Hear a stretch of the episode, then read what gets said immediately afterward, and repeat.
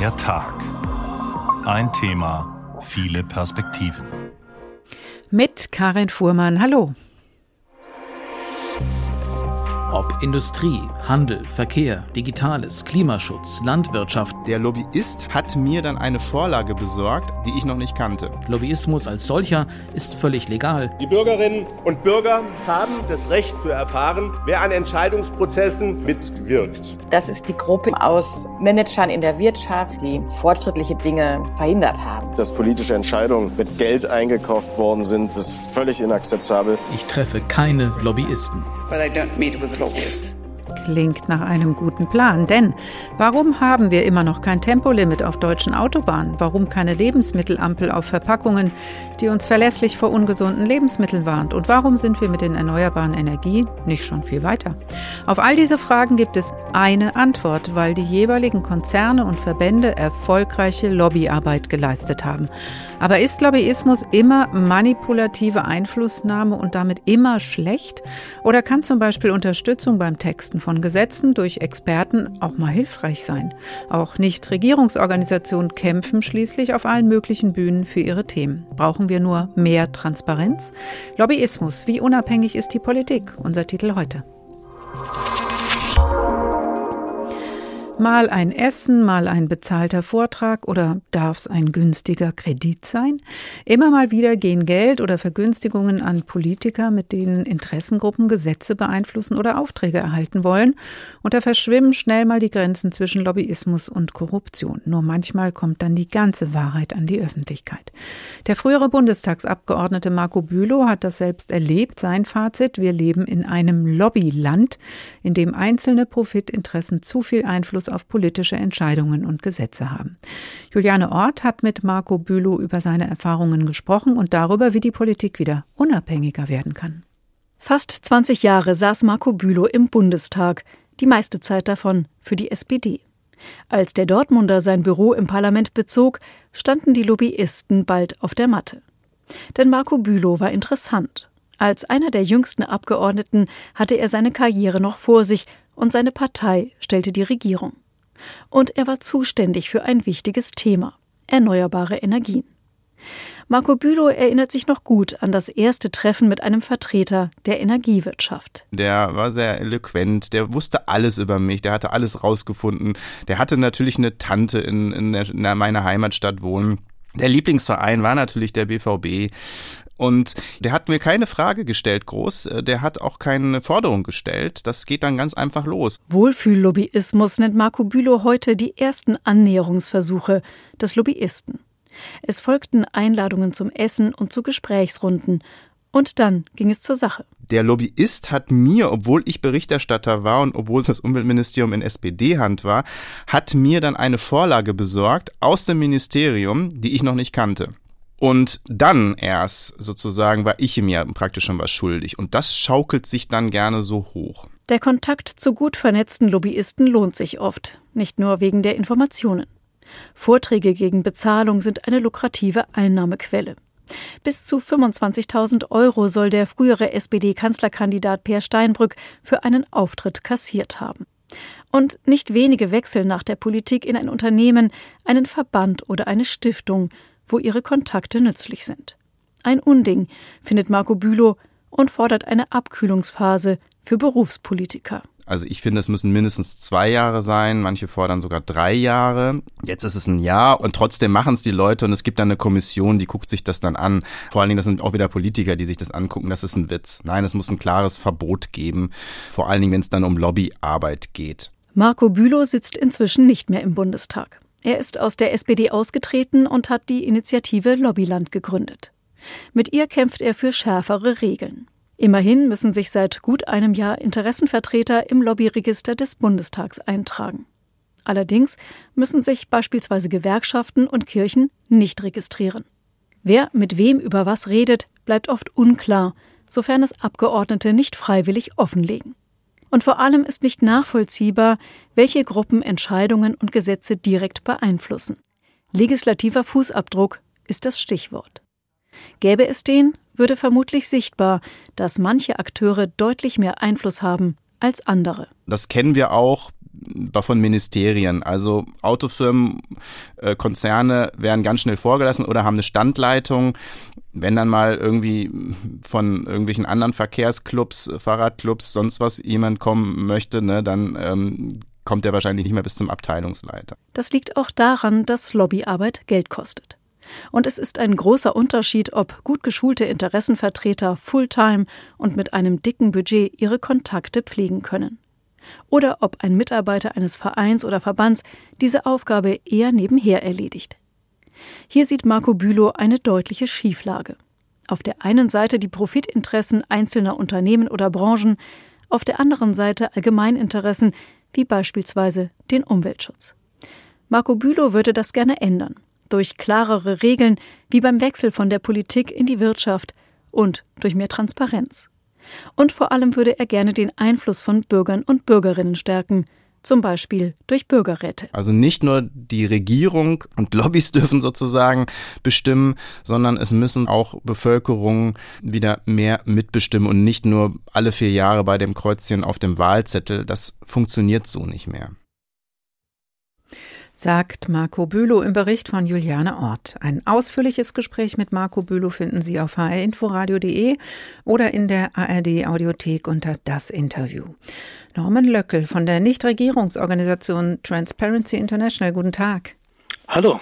Es gibt ein Lobbyregister, es gibt eine Abkühlungsphase bei einem Seitenwechsel aus der Politik in die Wirtschaft. Das ist ja schon mal besser als früher, oder? Nun, es ist zumindest besser als gar nichts. Im Vergleich zum Ausland und anderen Regeln ist es allerdings immer noch relativ schwach, zumal dieses Lobbyregister an und für sich gar nicht so viel aussagt und diese Abkühlphase nur für unmittelbare Regierungsmitglieder gilt, nicht aber zum Beispiel für führende Mitglieder im Bundestag. Das heißt, ähm, welche Bereiche sind dann auch besonders Lobbyismus anfällig, wenn die Regeln so nicht reichen? Prinzipiell überall da, wo es um Geld geht. Je einflussreicher ein Politiker ist, je einflussreicher eine Entscheidung ist, auch auf das wirtschaftliche Wohl eines Unternehmens, desto mehr Lobbyismus wird im Allgemeinen betrieben. Es gibt natürlich Bereiche, da gibt es nicht so viel Auslegungsspielraum, gerade wenn es um die Umsetzung von EU-Recht geht. Da findet denn der eigentliche Lobbyismus bereits auf der EU-Ebene statt. Aber auch in Deutschland gibt es halt sehr viele spezifische Regeln, gerade im Bereich Finanzregulierung und auch Umweltbereich. Hier gibt es sicherlich viel zu tun. Und es ist offensichtlich noch zu wenig, wenn ich Sie richtig verstehe, Herr Löckel. Eben haben wir schon gehört vom legislativen Fußabdruck. Was genau kann das sein oder wozu würde das führen? Nun, das kann man vielleicht an einem Beispiel gut erklären. Die meisten Hörer sind vielleicht mit dem Cum-Ex-Skandal bekannt. Das heißt, ein Steuerskandal, der basierte darauf, dass der Bankenverband ein Lobbyschreiben an das Finanzministerium gesendet hat und dort einen Formulierungsvorschlag für eine Novellierung eines Finanzgesetzes eingebracht hat. Aus diesem Schreiben wurde dann eins zu eins kopiert. Dort wurde ein Paragraph übernommen und genau dieser Paragraph sorgte dann für die entsprechende Lücke, zu der dann erst der Cum-Ex-Skandal führte. Wäre das bekannt gewesen, dass dort eins zu eins aus diesem Schreiben kopiert wurde, also der Bankenverband mitgeschrieben hat, dann hätten die Medien, aber auch die Parlamentarier wahrscheinlich einen sehr viel kritischeren Blick darauf gehabt. Das war aber nicht der Fall. Das war nicht bekannt. Und der Sinn eines legislativen Fußabdrucks ist es nun, genau solche Art von Mitautorenschaft offenzulegen. Ist das denn noch Lobbyismus? Da sind wir ja genau bei der Definitionsfrage, Herr Löckel. Wenn sowas wie bei dem Cum-Ex-Skandal passiert oder sind da die Grenzen des Lobbyismus schon erreicht? Nun, Lobbyismus oder sagen wir einfach mal Interessenvertretung, etwas neutraler, ist dann für sich ja legitim. Das ist auch notwendig, dass die Betroffenen, die von einer Regelung entweder auf die eine oder andere profitieren oder negativ beeinflusst sind, sich auch äußern können. Problematisch ist es dann, wenn das Ganze ins Korruptive abgleitet oder auch einfach illegitim wird. Also korruptiv immer dann natürlich ganz klar, wenn direkte Geldzahlungen beteiligt sind, wenn also ein Entscheidungsträger auf der eine oder andere Art direkte Vorteile finanziert bekommt. Das ist nicht immer verboten, muss man hinzufügen. Das liegt auch an den schwachen Gesetzen. Zum Beispiel der Paragraph zur Abgeordnetenbestechung in Deutschland ist relativ schwach gefasst. Und dann gibt es Formen des Lobbyismus, die zwar nicht per se Korruption sind, aber leider eben sehr auf eine Art Einfluss basieren, der stark von den persönlichen Ressourcen des jeweiligen Lobbyisten getrieben ist. Vor einfach besser vernetzte, finanzstärkere Lobbyisten einen Zugang haben, den die Allgemeinheit nicht bekommen kann. Auch diese Art von Lobbyismus ist kritisch zu sehen. Da müsste es stärkere Regeln geben, insbesondere eine Offenlegung. Hm. Ich verstehe Sie aber richtig, Herr Löckel, dass Interessensvertretung an sich nicht verkehrt ist, wenn zum Beispiel einfach aufgrund von einer Expertise in einem bestimmten Verband da ein Austausch stattfindet, damit ein Gesetz auch nicht völlig am Ziel vorbeigeht. Das ist gewollt. Das ist gewollt und auch wichtig. Das sorgt prinzipiell erst einmal für bessere Regeln. Denn, seien wir ehrlich, ein einfacher Beamter im Ministerium hat zwar Sachverstand, aber er hat nicht den Einblick in die konkreten Auswirkungen in den Unternehmen, in den sozialen Brennpunkten, in den Bereichen, je nachdem, was in Regelung das ist. Und muss natürlich auch entsprechend die Betroffenen anhören können, damit eine Regelung, wie gesagt, nicht völlig vom Ziel vorbeiführt. Das an sich ist nicht zu kritisieren. Zu kritisieren ist es dann, wenn es einmal ein Ungleichgewicht gibt, dass also bestimmte Betroffene gar nicht erst gehört werden, also eine einseitige Vorauswahl stattfindet, oder wenn ein Lobbyist sich besonders stark engagiert, einen Zugang erhält, der dann auch noch mit Vorteilsnahme verbunden ist. Das ist ja jetzt das, was Sie fordern oder auch dieser legislative Fußabdruck ist was auf der Empfängerseite. Das heißt, auf der Seite der Politik müsste kontrolliert werden, müsste Transparenz geschaffen werden. Gibt es denn auch auf der Seite der Lobbyisten ein Interesse, darauf zu achten, dass man, ich sag mal, keine schwarzen Schafe in den eigenen Reihen hat und dass man sich an bestimmte Regeln auch hält? Es ist tatsächlich so, dass gerade die großen Verbände, sowas wie der BDI, hier auch sehr positiv agieren und auch selbst für viel Transparenz eintreten. Gerade weil es eben viele, viele schwarze Schafe leider gibt, gerade Agenturen, Rechtsanwälte etc., welche doch negativ in der Öffentlichkeit auffallen. Gerade die setzen sich auch dafür ein, dass es hier noch viel härtere Regeln gibt, als es sie bereits schon gibt.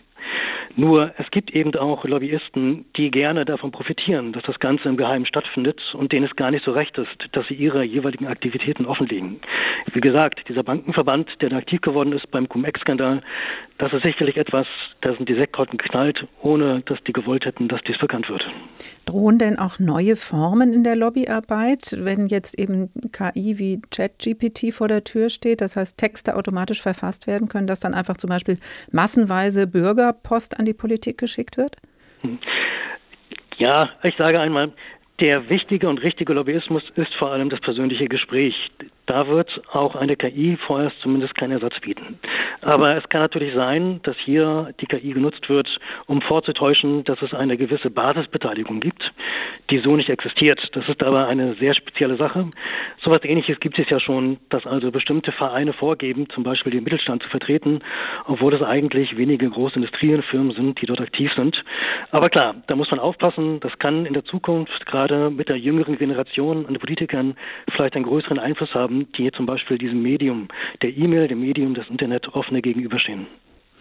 Wie unabhängig ist die Politik vor dem Hintergrund des Lobbyismus, wie es ihn gibt? Das ist unsere Frage in dieser Sendung heute.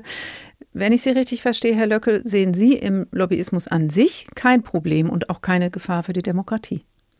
Lobbyismus, um es nochmal neutral zu sagen, Interessenvertretung ist ja genau das. Es werden die Interessen des jeweils Betroffenen gegenüber der Politik vorgetragen. Das ist legitim. Das ist zum Teil sogar notwendig, um gute Gesetze zu schreiben. Aber es muss transparent sein. Es muss transparent sein und es muss natürlich auch nicht korruptiv sein. Das heißt, es dürfen keine Vorteile, keine Belohnungen beteiligt sein. Gerade so, dass wir ein Seitenwechsel später in Lobbypositionen von Spitzenpolitikern ist dabei natürlich sehr kritisch zu sehen. Klare Regeln helfen. Norman Löckel von Transparency International. Vielen Dank. Lobbyismus, wie unabhängig ist die Politik? Sie hören der Tag. Ein Thema, viele Perspektiven. Auch die der Lobbyisten darf nicht fehlen und da sind wir doch dankbar, dass der Kollege von der Heute-Show, Ralf Gabelka, 2014 einen echten Lobbyisten vor dem Bundestag getroffen hat, der ein bisschen aus dem Lobby-Nähkästchen geplaudert hat. Hallo, sind Sie Bundestagsabgeordneter? Leider nicht. Sondern? Ich bin Lobbyist. Ah, und jetzt gehen Sie da rein und, und äh, wollen mit den Jungs mal ein bisschen darüber reden, was für Sie wichtig wäre und ob die mitspielen. Was für die Jungs wichtig ist. Nicht? Ach so, natürlich. Denn, ne? ja die sollen äh, gute Impulse bekommen. Nicht? Ja, ja und da helfen wir ihnen. Beraten äh, äh, oder eben auch mal schick essen zu gehen oder so. Natürlich, und dann, dann, ja. dann natürlich zu sagen, hör mal, äh, wir hätten da dieses oder jedes Interesse, könnte er da nicht mal so ein bisschen in unseren Sinne so ist es, die. Ja. Ja. Sind schon ein gerissener Kerl, ne? Ja, gut. absolut, ja. Jetzt waren wir mit einem Abgeordneten zusammen, der fragte, ob er sein bescheidenes Essen bezahlen dürfen, haben wir gesagt, nein, nein, also wenn es ihn nicht stört, äh, das müssten wir dann schon zahlen. Nicht? Das ist ganz klar. Ja, das ist klar. Ein Lobbyist trifft auf die Heute-Show. Später erzählt er auch bei uns weiter von seiner Lobbyarbeit.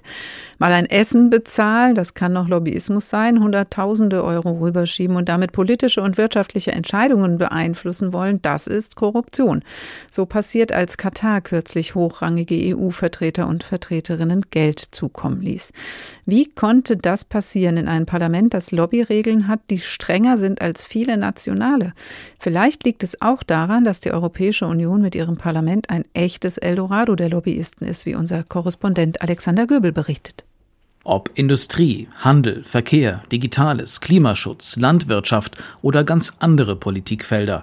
Überall, wo in Brüssel und Straßburg gerade Rechtsakte oder Verordnungen in Arbeit sind, geht es um handfeste Interessen und viel Geld. Allein die US-amerikanischen Hightech-Riesen geben im Jahr ca. 20 Millionen für EU-Lobbyismus aus, doppelt so viel wie die europäische Autoindustrie.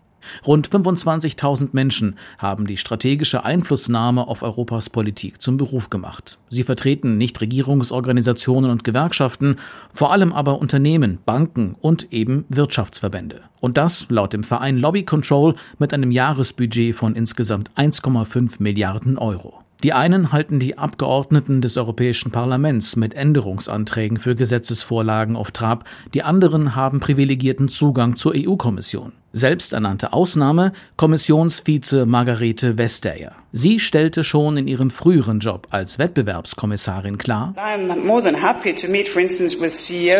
ich treffe gerne Geschäftsführer von Konzernen, ich treffe Leute, die wirklich entscheiden, aber ich treffe keine Lobbyisten.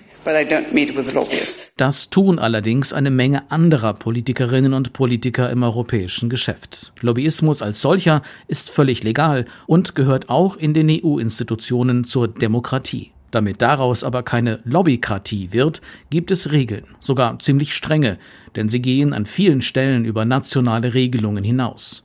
Im EU-Transparenzregister sind aktuell rund 13.000 Lobbyorganisationen eingetragen.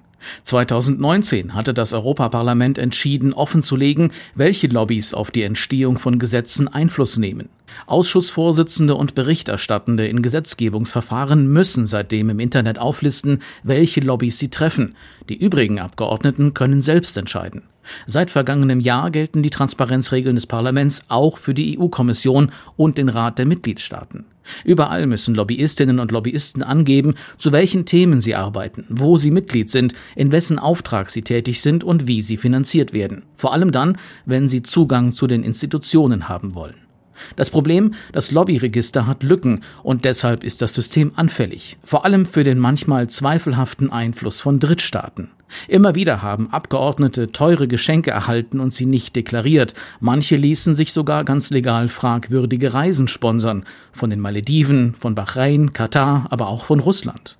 Der filmreife und kurz vor Weihnachten aufgedeckte Korruptionsskandal im EU-Parlament aber zeigt, wie Katar und Marokko offenbar systematisch ein Netzwerk von Abgeordneten geschmiert haben rund um die inzwischen abgesetzte Parlamentsvizepräsidentin Eva Kaili. Was hier passiert ist, nämlich dass politische Entscheidungen mit Geld eingekauft worden sind durch äh, Abgeordnete dieses Parlaments, ist völlig inakzeptabel. Und dagegen werden wir versuchen, alles politisch zu mobilisieren, was es gibt und was geht, um für transparente Legislative, also politische Arbeit hier im Parlament zu sorgen. Sagt Linken-Chef und EU-Parlamentarier Martin Schirdewan dem Sender Phoenix. Auch wenn die Vorgänge noch lange nicht vollständig aufgeklärt sind, der Schaden für das EU-Parlament ist enorm. Als Konsequenz will Parlamentspräsidentin Roberta Metsola die ohnehin schon strengen Vorschriften weiter verschärfen, etwa eine Anmeldepflicht für alle Besucher einführen. Und die Abgeordneten und ihre Teams sollen sämtliche Treffen mit Vertreterinnen und Vertretern aus Drittstaaten künftig öffentlich machen. I would like to see a new mandatory transparency register of all meetings with any third country. Auch wenn Qatargate als solches nicht nichts mit der alltäglichen und im besten Fall transparenten Lobbyarbeit in der Europäischen Union zu tun hat. Die Frage, wo Lobbyismus aufhört und Korruption beginnt, wird in Straßburg und in Brüssel auffallend häufiger und bohrender gestellt als früher. Alexander Göbel berichtete aus dem Eldorado der Lobbyarbeit. In Brüssel und Straßburg sind Lobbyisten aller Art unterwegs, professionell und finanziell gut ausgestattet. Wir hören von vielen Beispielen von Lobbyarbeit in dieser Sendung. Hier eins, dem wir alle täglich auf dem Teller oder wenigstens im Supermarktregal begegnen. Woran erkennen Sie, ob ein Müsli, ein Milchmix oder ein Brotaufstrich mehr oder weniger gesund ist. Die Hersteller können es uns einfach machen mit einer Lebensmittelampel auf der Verpackung, auch Nutri-Score genannt. Manche Hersteller tun das auch. Deswegen kennen Sie wahrscheinlich auch die mehrfarbige Leiste von grün bis rot auf den Produkten im Einkaufswagen. Dario Samadi vom gemeinnützigen Verein Foodwatch. Guten Tag. Guten Tag. Es gibt den Nutri-Score nach langem zähen Kampf seit 2020 auch in Deutschland. Ist das für Sie ein Erfolg? Für uns ist es in erster Linie ein großer Erfolg, denn wir haben viele, viele Jahre, mehr als zehn Jahre für eine Nährwertkennzeichnung in Ampelfarben gekämpft äh, und wir haben gegen Windmühlen gekämpft, gegen eine mächtige Industrielobby, äh, die in vielen Kämpfen erfolgreich gewonnen hatte. Aber am Ende war der Druck zu groß, vor allen Dingen von der Öffentlichkeit und auch von Expertinnen äh, aus der Gesundheits- und Verbraucherbranche und letztendlich musste die damalige Bundesernährungs Bundesministerin Klöckner dieses System, den Nutri-Score, empfehlen. Das Problem ist aber, der Nutri-Score ist nur freiwillig. Das heißt, wir finden vor allen Dingen auf ausgewogenen Produkten eine gute Auszeichnung, eine grüne Ampel, aber auf vielen ungesunden Produkten, die eigentlich eine rote Ampel tragen müssten, finden wir leider hm. keinen Nutri-Score. Das heißt, verpflichtend wäre natürlich schöner. Gibt es denn ein europäisches Land, das besser oder auch verpflichtend kennzeichnet? Es kann leider in Europa oder in der EU kein Land vorpreschen und eine verpflichtende Nährwertampel vorschreiben, äh, weil dies gegen EU-Binnenmarktregeln verstoßen würde. Das heißt, nur die EU-Kommission kann die Ampel verpflichtend einführen. Und wenn sie das täte, wie sollte dann die Kennzeichnungspflicht genau aussehen? Wo würde man die Ampel dann drauf sehen? Naja, jetzt ist es schon so, dass nur auf verarbeiteten Lebensmitteln, also wenn es mindestens einen Verarbeitungsschritt gegeben hat, eine Ampelkennzeichnung möglich ist. Das heißt, auf frischem Obst und Gemüse würde das auch in Zukunft nicht erscheinen, so eine Ampel. Aber wir fordern allein schon jetzt für diese verarbeiteten Lebensmittel eine solche Ampel. Denn hier ist es entscheidend, hier gibt es viele Stellschrauben, die ein Hersteller drehen könnte, um ein Produkt zum Beispiel auch gesünder machen. Und viele unausgewogene Produkte sind nun mal die verarbeiteten Produkte. Klingt eigentlich gar nicht so schwer. Die Geschichte der Lebensmittelampel ist aber, Sie haben es eben schon angedeutet, eine langjährige Geschichte des Lobbyismus in der Ernährungspolitik. Eigentlich sowas wie das Tempolimit für die Verkehrspolitik, wenn man das so nachvollzieht. Warum hat sich denn die Politik so lange gegen die Einführung gesträubt und sträubt sich auch noch heute daraus eine Pflicht zu machen? Wir haben damals 2010 bereits eine Abstimmung über eine Lebensmittelampel in Brüssel im EU-Parlament gehabt. Und im Vorfeld hat die Industrie sich mit Händen und Füßen gegen eine solche drohende Einführung gewehrt. Sie hat über eine Milliarde Euro für Werbung, Kampagnen und bezahlt Studien ausgegeben, hat die betreffenden Abgeordneten mit über 100 E-Mails pro Tag bombardiert äh, mit Vorschlägen, wie ein alternatives Gesetz aussehen könnte. Warum die Lebensmittelindustrie das tut? Naja, unausgewogene Produkte sind nachweislich die profitabelsten Produkte und diese unausgewogenen Produkte wären aber dann äh, solche Produkte, die als solche entlarvt würden und das will die Lebensmittelindustrie natürlich verhindern. Hm. Sie wollten auch nicht dieses Rot auf der Verpackung sehen, haben da Gegenmodelle hm. entworfen, aber trotzdem, wenn Sie das so erzählen, Werbung, Kampagnen, hunderte Mails, wenn man die bekommt und man weiß, die kommen von einem Interessensverband, von einem Lobbyisten, dann ist man doch aber eigentlich schlau genug zu sagen, ich check das mal gegen und treffe vielleicht auch eine Entscheidung, die ähm, nicht diesem Willen der Interessensvertretung oder des äh, Lobbyverbandes entspricht. Warum haben die Politiker oder Politikerinnen das nicht geschafft? Naja, es ist natürlich erstmal schon ein Unterschied, wenn man sozusagen von einer Seite äh, mehr als 100 E-Mails bekommt und von der anderen Seite vielleicht nur eine E-Mail. Da rutscht vielleicht auch mal diese eine E-Mail durch und natürlich sind Abgeordnete auf ähm, die Meinung anderer Verbände angewiesen, denn die haben meistens inhaltlich noch viel mehr Ahnung. Das heißt, natürlich muss auch nicht jede Information von der Gegenseite eine Falschaussage sein. Ähm, das heißt, für Abgeordnete, äh, die auf solche Informationen angewiesen sind, ist es letztendlich unheimlich schwer, eine ausgewogene Entscheidung zu treffen, wenn das Gleichgewicht der Interessenvertretung so stark ist oder so ungleich ist wie in dem Lebensmittelbereich. Hm. Aber wenn doch dann fünf große Konzerne sich zusammentun und eine Ampel entwerfen, wo Schokoaufstriche keine rote Ampel bekommen, dann muss man doch als normal denkender Mensch irgendwie ein Fragezeichen in den Augen haben. Man muss es im Nachhinein sagen, ja, PR-Stand 2018 von der Lebensmittelindustrie, wo sich die großen Unternehmen ein Alternativmodell überlegt haben, wo nach zum Beispiel Nutella keine einzige rote Ampel kriegen würde. Dieser PR-Stand, der war dann doch schon sehr durchsichtig, aber wir von Foodwatch mussten erstmal überhaupt so ein Beispiel durchdeklinieren und das an die Öffentlichkeit bringen, damit auch Politikerinnen und Politiker das sehen konnten. Und nach überwältigender Kritik mussten die Unternehmen dann auch diese Industrieampel, wie wir sie genannt haben, zurückziehen. Aber so einfach ist es einfach auch manchmal nicht, dass man so etwas sehr medienwirksam wie von uns aufgezeigt bekommt. So sehen wir jetzt zum Beispiel, dass die äh, Lebensmittelindustrie versucht, auch jetzt Einfluss zu nehmen auf den Algorithmus, die Kriterien des Nutri-Scores, damit beispielsweise Fruchtsäfte eine bessere Bewertung bekommen oder auch die Kriterien für den Zuckergehalt aufgeweicht mhm. werden. Jetzt haben Sie eben schon so einen kleinen Perspektivwechsel vollzogen, weil Sie ja natürlich mit Foodwatch auch Lobbyarbeit machen für Verbraucher und Verbraucherinnen, für gesunde Ernährung. Und das, was Sie gerade beschrieben haben, Sie haben dann aufgeklärt, ähm, nachgewiesen. Das heißt, es gibt auch Lobbyarbeit, die positiv sinnvoll sein kann, wenn man, wenn sie aufklärt und informiert. Also Lobbyarbeit an sich ist nicht unbedingt was Negatives. Nein, es ist in der Tat so, dass Lobbyarbeit grundsätzlich gewünscht ist. Es ist Teil der Demokratie und eines demokratischen Gemeinwesens.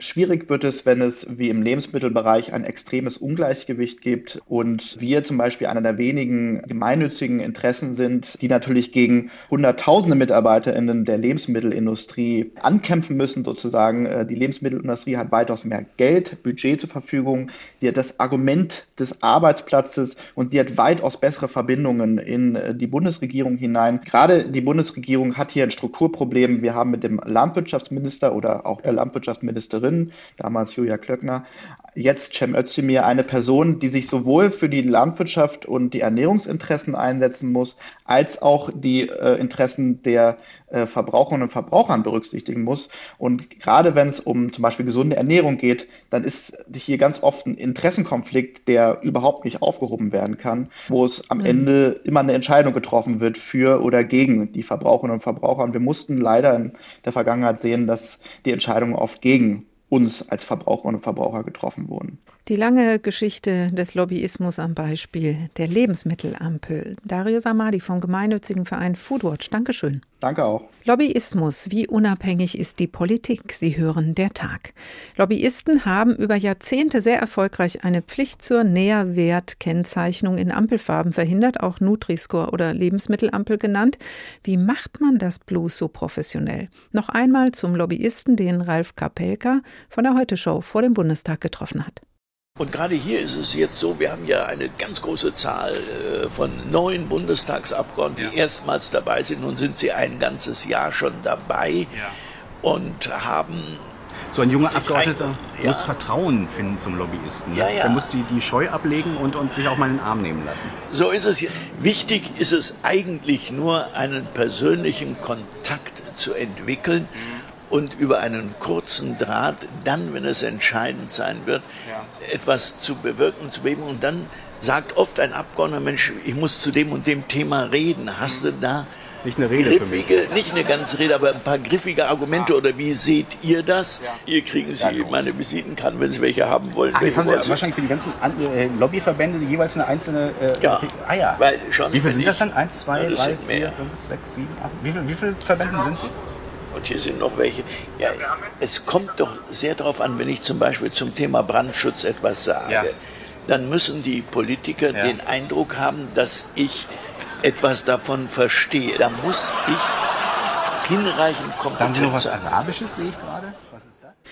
Dieser Lobbyist packt aus. Für die Heute-Show noch mehr ungewöhnliche Einblicke später. Jetzt haben wir schon gehört, wie Lobbyisten arbeiten und wie sie das erfolgreich zur Verhinderung einer verpflichtenden Nahrungsmittelkennzeichnung getan haben.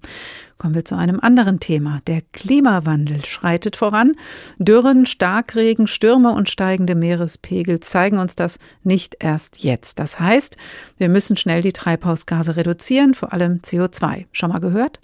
Wir kennen die Fakten seit Jahrzehnten, aber passiert ist lange zu wenig bis nichts, was uns jetzt gerade auf die kalten Energiekrisenfüße fällt. Und woran liegt's? Einflussreiche Interessengruppen in Wirtschaft, Gesellschaft und Politik haben zum Beispiel dafür gesorgt, dass die Kohlekraftwerke noch möglichst lange am Netz bleiben. Wie genau diese Lobbyarbeit aussieht, fasst Juliane Ort zusammen.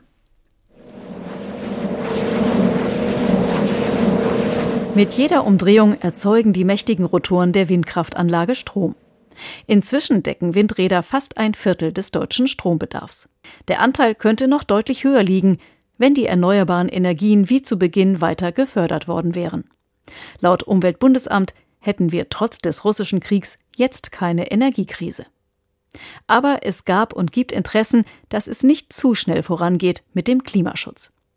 Die Journalistin Annika Jöres nennt sie die Bremser und beschreibt sie in ihrem Buch Die Klimaschmutzlobby. Das ist die Gruppe eben aus Managern in der Wirtschaft, aber auch aus Politikern, Politikerinnen, die sich immer dafür eingesetzt haben, beispielsweise, dass die Kohlekraftwerke möglichst lange laufen oder die verhindert haben, dass erneuerbare Energien gebaut werden. So, das ist so die ähm, sehr einflussreiche Gruppe, die halt in den vergangenen Jahren sehr viel fortschrittliche Dinge verhindert haben. Zur Gruppe der Klimaschutzbremser zählen Konzerne wie RWE, Industrieverbände, Gewerkschaften, aber auch Politiker. Vom Bürgermeister, der noch eine Weile von der Gewerbesteuer eines Kraftwerks profitieren möchte, bis hin zum Minister, der die Förderung der erneuerbaren Energien zurückfährt. Aber auch Lobbygruppen wie die Initiative Neue Soziale Marktwirtschaft. Die wird halt finanziert von den Arbeitgeberverbänden Metall, also von der Autoindustrie, der Schwerindustrie. Und die haben beispielsweise immer sehr erfolgreich Kampagnen gefahren gegen den Kohleausstieg, hatten auch immer so Botschafter, nennen die die. Das sind aber einfach sehr bekannte Politiker und auch Ökonomen da drin, die sich sozusagen ein bisschen einspannen lassen, um zu verhindern, dass bestimmte Gesetze beschlossen werden. Und darin waren sie auch äh, sehr lange sehr erfolgreich. Die Kohlekraftwerke dürfen noch bis 2038 am Netz bleiben. RWE will seine Anlagen bis 2030 abschalten. Und den Ausstieg bekommen die Betreiber dann noch mit mehr als 4 Milliarden Euro vergoldet. Ein voller Erfolg der Lobbyisten. Die Strategien, mit denen die Klimaschutzbremser arbeiten, sind immer die gleichen, weiß Robin Churchill. Er forscht an der Uni Hamburg zur Klimakommunikation. Eine wesentliche Strategie Ablenkung. Da geht es dann zum Beispiel darum zu sagen, naja, prinzipiell können wir uns schon loslösen von den treibhausgasemittierenden Wirtschaftsbereichen, aber das wird halt unendlich viele Jobs kosten. Oder das bringt gar nichts, wenn wir als einziges Land das machen. Das ist so eine der Lieblingsargumente. Ja. Gerade das Arbeitsplatzargument verfängt bei Beschäftigten, Gewerkschaften und Politikern. Und prinzipiell stimmt es ja auch. Aber die Auswirkungen auf die Arbeitsplätze werden massiv hochgerechnet. Tatsächlich geht es in der Braunkohle um etwa 20.000 Arbeitsplätze, während durch den Niedergang der Solarindustrie rund 70.000 Jobs vernichtet wurden. Die Verzögerung des Klimaschutzes kostet also viel Geld und verhindert Fortschritt. Damit die Bremser in Zukunft weniger erfolgreich sind, fordert Annika Jöres mehr Transparenz. Beispielsweise durch ein effektives Lobbyregister, in dem sich alle Interessengruppen registrieren müssen. Und nicht nur das. Wenn man genauer wüsste, wer trifft sich da eigentlich mit wem und vielleicht auch die Gesprächsprotokolle offenlegen lässt. Es gibt so ein paar äh, französische Politiker inzwischen, die das machen, die auch sagen, worüber geredet wurde. Und ich glaube, allein schon diese, diese Aufgabe, das später darzulegen, verhindert so eine zu große Kungelei, also zwischen Industriellen und Politikern. Manchmal winken Politiker nach dem Ende der Karriere lukrative Jobangebote in der Wirtschaft. Um solche Absprachen unattraktiv zu machen, müssten die Regeln verschärft werden, wann ein politischer Amtsträger in die Wirtschaft wechseln kann. Das dürfte den Einfluss der Lobby zwar nicht verhindern, aber zumindest verkleinern. Wie die Kohlelobby den Klimaschutz verhindert. Ein Überblick von Juliane Ort. Mehr zum Thema finden Sie auch im neuen Funkkolleg Klima, übrigens auch in brandneuer Verpackung, unter anderem in dieser Folge. Wie die Kohlelobby Klimaschutz verhindert, heißt auch die. Alle Folgen in der ARD Mediathek oder auch auf YouTube. Funkkolleg Klima. Wir haben vorhin vom Verhindern, Verwässern der Lebensmittelampel durch Lobbyarbeit gehört, eben Beispiele aus der Energiepolitik. Lothar Lenz im ARD Hauptstadtstudio nehmen wir noch ein Beispiel dazu, die Verkehrspolitik. Wo sehen Sie da die Erfolge der Lobbyarbeit? Also wenn man sich mal anguckt, dass zum Beispiel der VW-Konzern zusammen, also mit VW, Audi und Porsche, etwa 10 Millionen Euro pro Jahr nach eigenen Angaben für Lobbyarbeit ausgibt, dann kann man schon etwa den Stellenwert einordnen, den das für große Industrieunternehmen hat, politische Beziehungen zu unterhalten. Und ganz praktisch, in diesen Tagen geht es um die deutsche Stellungnahme zur europäischen Abgasnorm Euro 7. Die EU will die Abgaswerte immer weiter verschärfen die deutsche Autoindustrie sagt, das ist aber ein sehr hoher Aufwand, das kostet Arbeitsplätze, das ist ja immer ein ganz gewichtiges Argument. Und da muss die Politik natürlich jetzt Kontakt haben zu Ingenieuren zum Beispiel, die so etwas entwickeln, um die Frage zu klären, was ist technisch machbar, was ist umsetzbar und was steht nur als Vorstellung auf dem Papier. Also es ist ein schmaler Grad zwischen dem Einholen von Expertise und der politischen Einflussnahme. Hm. Es steht aber auch dieser Tage der Ausbau der Autobahnen zur Diskussion, das Verbrennerverbot oder das Tempolimit immer mal wieder. Und da hat man doch gerne den Eindruck, dass die Ohren der FDP besonders offen für die Wirtschafts- und auch die Automobilverbände sind. Oder täuscht das, trifft das alle Parteien? Die FDP ist nach meinem Eindruck die Ampelpartei, die sich zurzeit am stärksten profilieren möchte in ihren klassischen Themenfeldern. Und dazu gehört eben auch die Abwehr aller möglichen Einschränkungen von Bürgerrechten. Und dazu zählt die FDP ja auch ein mögliches Tempolimit. Woran liegt das? Wir wissen aus den Umfragen, dass die Wählerklientel der FDP es praktisch gar nicht honoriert, dass ihre eigene Partei in der Ampel mitmacht. Das ist bei SPD und Grünen Wählerinnen Wählerinnen und Wählern vollständig anders. Insofern ist diese Partei, die ja etwas oberhalb der 5-Prozent-Klausel in den Umfragen äh, sich ja bewegt, besonders darauf angewiesen, sozusagen ihre Duftmarken in der Politik zu hinterlassen. Mhm. Dann steigen wir mal hinab in die Niederungen der Lobbyarbeit. Für den Bundestag gibt es seit letztem Jahr ein Lobbyregister. Das wurde vorhin schon vom Vertreter von Transparency International als unzureichend kritisiert. Welche Regeln gelten denn ganz physisch darüber hinaus im Bundestag? Haben Lobbyverbände, Lobbyisten unbegrenzt Zutritt? Nein, das haben sie nicht. Erstmal braucht man einen Ausweis, um in den Bundestag reinzukommen, auch zum Beispiel Journalistinnen und Journalisten. Jeder, der rein will, muss sich auch am Eingang einer Kontrolle, so in etwa wie am Flughafen, ähm, unterziehen, auch seine Taschen leer machen, das Jackett ausziehen. Es gab ähm, Jahresausweise für Verbandsvertreter. Mein Eindruck ist, dass die Bundestagsverwaltung das zunehmend restriktiv handhabt, nachdem es ja auch Zwischenfälle gab mit Besucherinnen und Besuchern, die von AfD AfD-Abgeordneten eingeladen worden waren und die dann den Parlamentsbetrieb empfindlich äh, gestört haben und auch versucht haben, Einfluss zu nehmen auf einzelne Abgeordnete.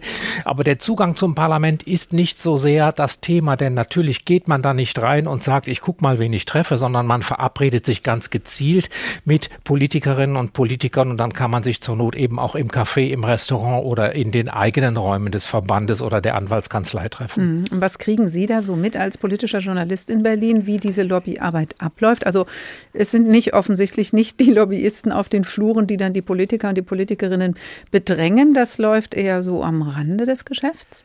Nein, das sind ganz offizielle Kontakte und das ist ja auch der Ziel des Lobbyregisters, überhaupt erstmal transparent zu machen, wer ist alles in Berlin in dieser Branche tätig und im Lobbyregister, das ja übrigens öffentlich einsehbar ist auf der Homepage des Bundestages, sind eben mehr als 5000 Menschen und auch Firmen und Verbände registriert. Das geht wirklich von A bis Z, also von Autoindustrie bis Zigarettenherstellern. Ganz wichtig ist, sind die Umweltverbände, die machen im Grunde hier die zahlenmäßig zumindest zumindest stärkste Lobbyarbeit. Also das sind offizielle Kontakte, man redet miteinander und äh, die Frage, welcher Einfluss äh, genommen wird, die ist eben im Zweifel nur im Einzelfall zu klären, aber die Transparenz ist erstmal das ganz, die ganz große Voraussetzung, dass man überhaupt sieht, wer wen trifft und wer mhm. Einfluss nehmen will. Es wird natürlich auf der Beziehungsebene gespielt. Es wird, werden Vertrauensverhältnisse aufgebaut. Das haben wir vorhin auch gehört von dem Ex-Politiker Marco Bülow. Und die tragen ja dann auch über die aktive Politiklaufbahn hinaus. Wenn zum Beispiel ein ehemaliger Verkehrsminister zum Verband der Automobilindustrie wechselt, wie Matthias Wissmann, Ex-Kanzler Schröder bei Gazprom ist, Roland Koch zu Billfinger geht oder auch Matthias Berninger vom Ernährungsministerium zu Mars wechselt. Also es geht offensichtlich in allen Parteien auch so zu, könnte man endlos fortsetzen. Es trifft mehr, als man denkt. Müssten da strengere Regularien oder auch andere Fristen festgelegt werden? Das fordern viele. Das Problem ist dabei, dass man natürlich, äh, je länger man das einem Politiker, einer Politikerin verbietet, anschließend in die Wirtschaft zu wechseln, desto größer wird natürlich sozusagen das Existenzproblem. Es gibt zwar Übergangsgelder und Versorgungsbezüge, die man auch nach der aktiven politischen Tätigkeit bekommt, aber man kann das am Ende schwer verbieten und von irgendwas müssen Politikerinnen und Politiker ja leben. Der andere Weg ist ja im Übrigen auch interessant. Ich erinnere an Jennifer Morgan, die Greenpeace-Chefin vor etwa einem Jahr hat Annalena Baerbock sie als Beraterin für Klimapolitik ins Auswärtige Amt geholt, wegen ihrer Expertise. Das ist damals auch sehr kritisch kommentiert worden, dieser Seitenwechsel. Also das gibt es in der anderen Reihenfolge auch. Die geltende Karenzfrist liegt im Moment bei 18 Monaten, anderthalb Jahren. Der Bundestag kann in Einzelfällen das auch verlängern. Das ist aber, so viel ich weiß, mhm. in den letzten Jahren nicht geschehen. Da stellt sich die Frage unserer Sendung, die Tagfrage, wie unabhängig ist die Politik, auch noch mal ganz anders. Sind Sie denn als Journalist nicht auch im Interesse oder im Fokus von Lobbyisten, weil die spielen ja auch über Medien, über Kampagnen, äh, haben wir auch in der Sendung schon gehört. Das heißt, Sie könnten auch Ansprechpartner sein oder das Hauptstadtstudio äh, insgesamt?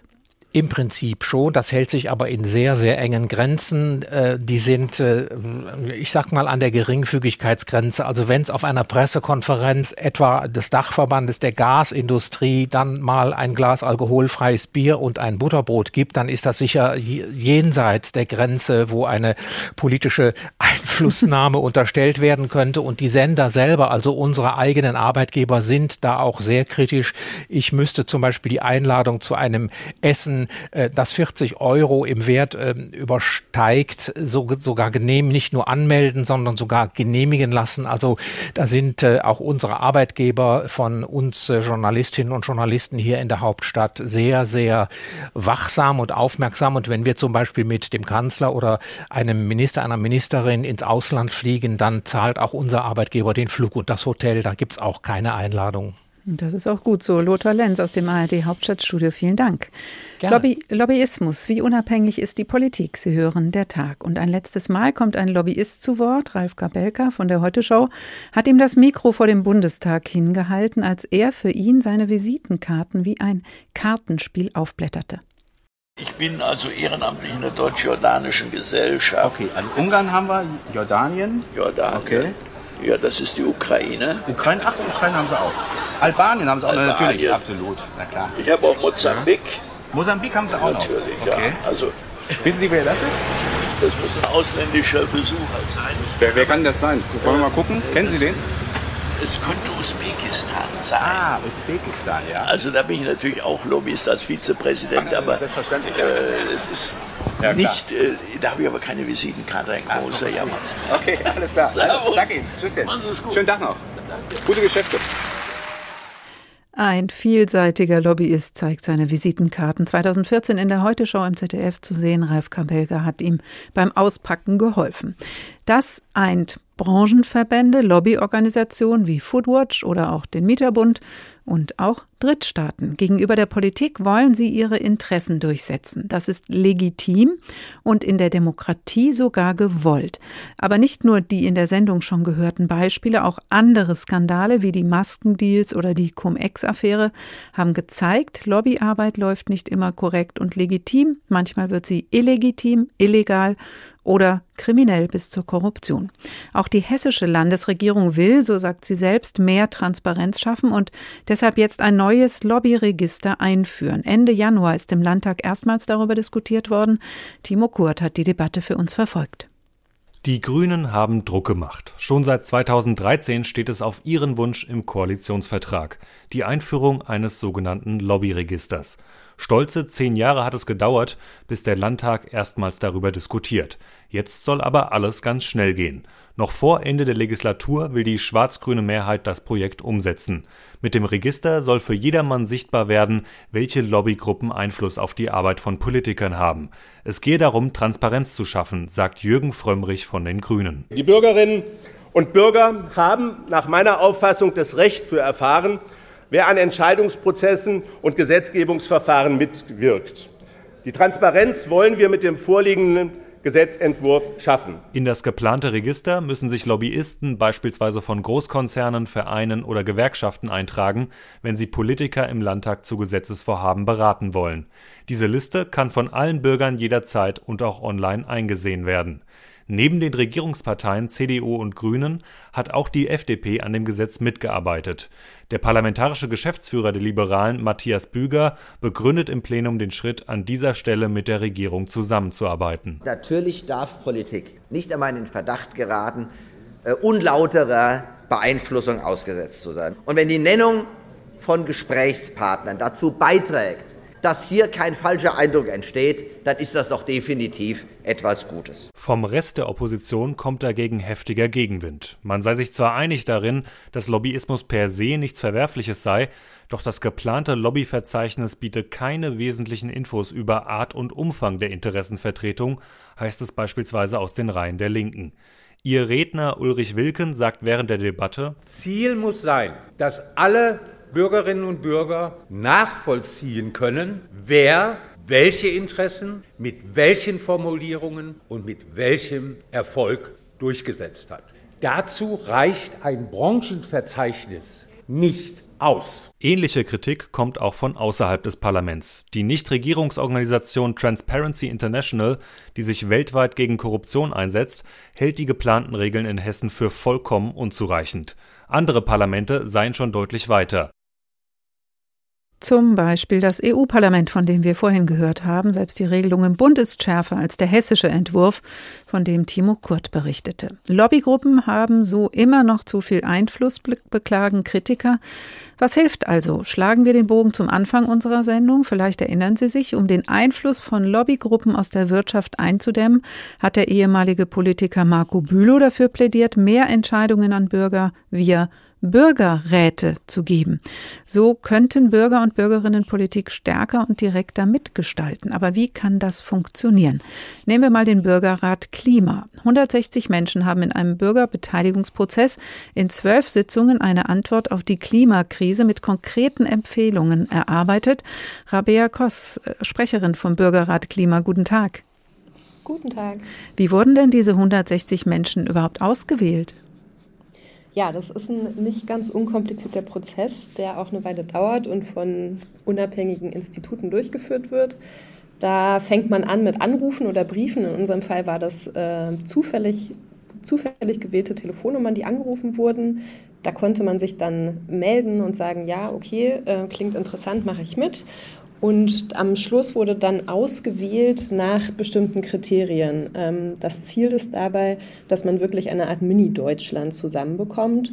Da schaut man dann aufs Alter, Geschlecht, Bundesland, Stadt, Land, Migrationsgeschichte und ganz wichtig den Bildungsabschluss, damit man dann wirklich ein Abbild der deutschen Gesellschaft zusammenbekommt. Mhm. Dann haben Sie sich in zwölf Sitzungen getroffen, lange diskutiert, ein Gutachten erstellt, das dann 2021 an die Bundesregierung übergeben wurde. Nennen Sie uns doch mal ein paar Beispiele. 80 Empfehlungen standen da drin. Was zum Beispiel?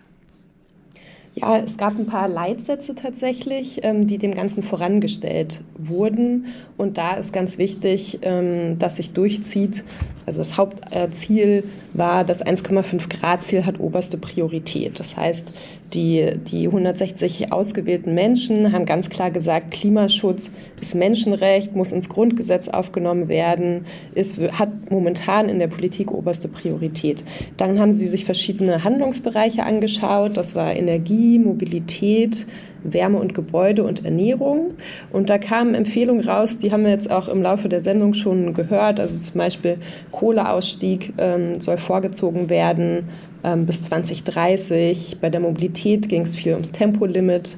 Da haben sie sich auch dafür ausgesprochen, dass es eben das Tempolimit gibt, dass die Erstzulassung von Verbrennern nur noch bis 2030 möglich ist und zum Beispiel auch ein Einbauverbot von Öl- und Gasheizung. Mhm. Dann hat sich der Bürgerrat Klima, dessen Sprecherin Sie sind, sind selber nicht Teil des Bürgerrates, aber Sprecherin, ähm, im letzten Sommer mit einem Vertreter der Bundesregierung ausgetauscht. Ähm, haben denn die Teilnehmer und Teilnehmerinnen des Bürgerrats Gefühl gehabt, ja, das ist angekommen, das spiegelt sich jetzt in der Klimapolitik der Regierung wieder? Ja, der Bürgerrat hat ja direkt vor den äh, Bundestagswahlen getagt. 2021 war das. Und das sogenannte Bürgergutachten wurde dann wirklich allen Kandidaten überreicht. Ähm, und genau ein Jahr später hatten wir dann nochmal einen Austausch mit ähm, Staatssekretär Greichen. Und tatsächlich war der Austausch wirklich sehr positiv. Ähm, Im Koalitionsvertrag sind viele Elemente eingeflossen, die die Bürger empfohlen haben. Und was ganz wichtig ist, die Bürgerräte als Format selbst sind auch mit in den Koalition Koalitionsvertrag aufgenommen worden. Ähm, es sollen noch drei Bürgerräte stattfinden, für die jeweils drei Millionen Euro eingeplant sind. Das heißt, die, ähm, der Bundestag hat sich jetzt auch das, das vorgenommen, wirklich enger mit der Bevölkerung zusammenzuarbeiten. Hm. Das heißt, auch wenn jetzt nicht sofort das Tempolimit kommt, äh, die viele Arbeit hat sich aus Ihrer Sicht trotzdem gelohnt? Ja, es ist ganz wichtig jetzt gerade in Bezug auf die Klimakrise, dass ähm, wir mehr in ein Dialogformat zusammenkommen, alle Interessensvertreter, also sowohl aus der Bevölkerung als auch aus der Wirtschaft und Zivilgesellschaft. Wir können diese Transformation, die jetzt äh, vor, vor uns liegt, nur alle gemeinsam schaffen. Hm. Das heißt, mit diesem Bürgerrat könnte tatsächlich eine Eindämmung des Lobbyismus stattfinden, also dass darüber Bürger und Bürgerinnen stärker und direkter ihre Einschätzungen loswerden können und an die Politik richten?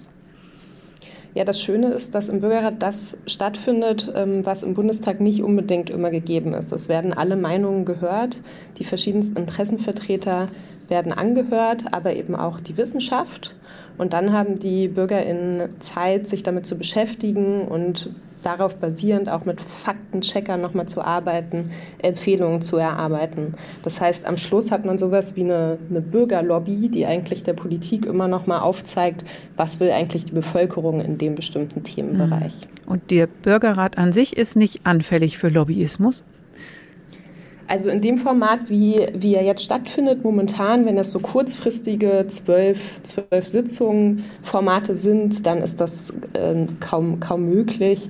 Denn da gibt es einen ganz geschützten Raum für die Teilnehmenden. Die treten zwar in die Öffentlichkeit, aber nur, wenn sie das wollen. Da ähm, ist das, glaube ich, nicht der Fall. Wenn längerfristige Bürgerräte tagen, das ist auch ein Format, was es geben könnte in der Zukunft, muss man natürlich schauen, mhm. dass man sicherstellt, dass auch die dann nicht ähm, von allen Seiten mit, mit Interessensvertretern mhm. ähm, belagert werden. So kann ein Bürgerrat funktionieren. Rabea Koss, Sprecherin vom Bürgerrat Klima, vielen Dank. Und diese Bürgerräte könnten ein Rezept sein gegen zu viel Lobbyismus. Und das war der Tag für heute. Lobbyismus, wie unabhängig ist die Politik, haben wir gefragt. Die Demokratie ist nicht in Gefahr durch Lobbyismus an sich, so haben wir in der Sendung gehört. Interessensvertretungen sind sogar Teil der Demokratie.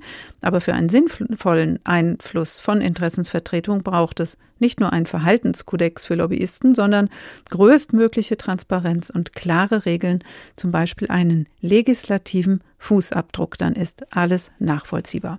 Der Tag, ein Thema, viele Perspektiven. Uns finden Sie als Podcast auf hr2.de oder hrinforadio.de oder in der ARD Audiothek, dort in der Rubrik Politik und Hintergrund. Sie können auch gleich den Kanal abonnieren, dann verpassen Sie nichts. Abonnieren über hrinforadio.de geht hrinforadio.de geht auch bei unserem Newsletter, der Sie informiert und einlädt, sich bei uns einzumischen, immer freitags. Das Tagteam dieser Woche verabschiedet sich Uwe Bernd, Ulrich Sonnenschein, Stefan Bücheler. Ich heiße Karin Fuhrmann und wünsche Ihnen noch einen schönen Tag.